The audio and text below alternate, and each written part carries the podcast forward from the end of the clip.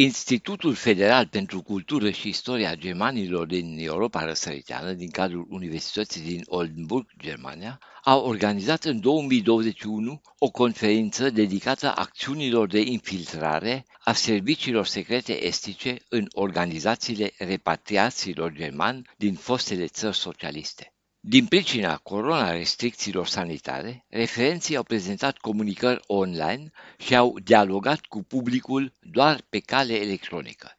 Organizatorii conferinței au adunat comunicările susținute în limba germană, respectiv în engleză, într-un volum prefațat de Stefan Leer.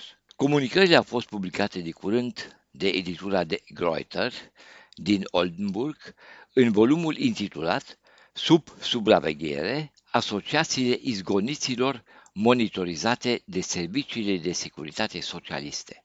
Mai toate serviciile secrete din Est erau interesate să afle detalii despre politica asociațiilor germanilor repatriați după cel de-al doilea război mondial. Pe de altă parte, serviciile încercau prin intermediul unor activiști să influențeze linia politică a asociațiilor și să culeagă informații cu privire la guvernul vest-german și la diverse instituții.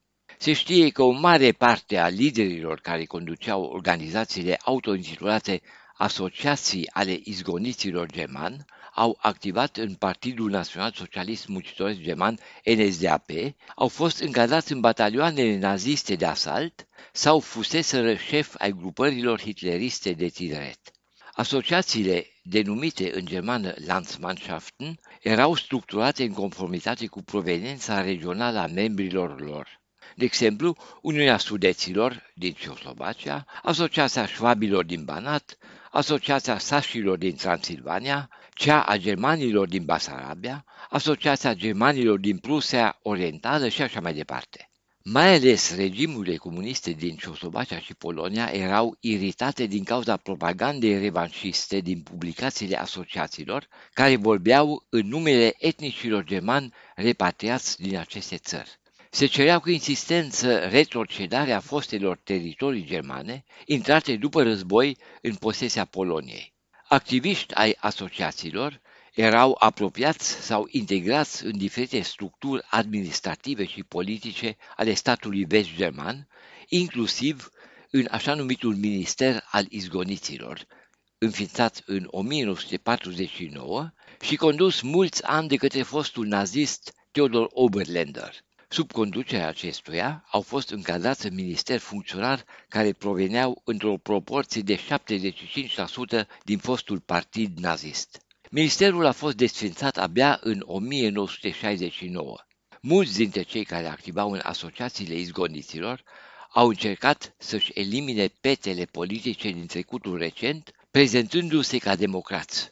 De acest fapt s-au folosit și serviciile secrete din răsărit, șantajându-i pe unii cu materiale compromisătoare aflate în arhive. Pe lângă această metodă de recrutare, serviciile au reușit să-i convingă pe unii să colaboreze pe așa numita co-interesare materială. Publicația apărută la Oldenburg documentează mai multe cazuri spectaculoase, între care amintim doar pe cel al lui Emil Poicher, recrutat de securitatea ceoslovacă STB. Poicher nu a fost activ în nicio organizație a studenților naziști.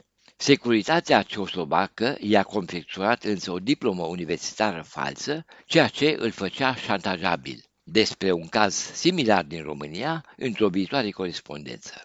De la Berlin pentru Radio Europa Liberă, Vilam Totoc.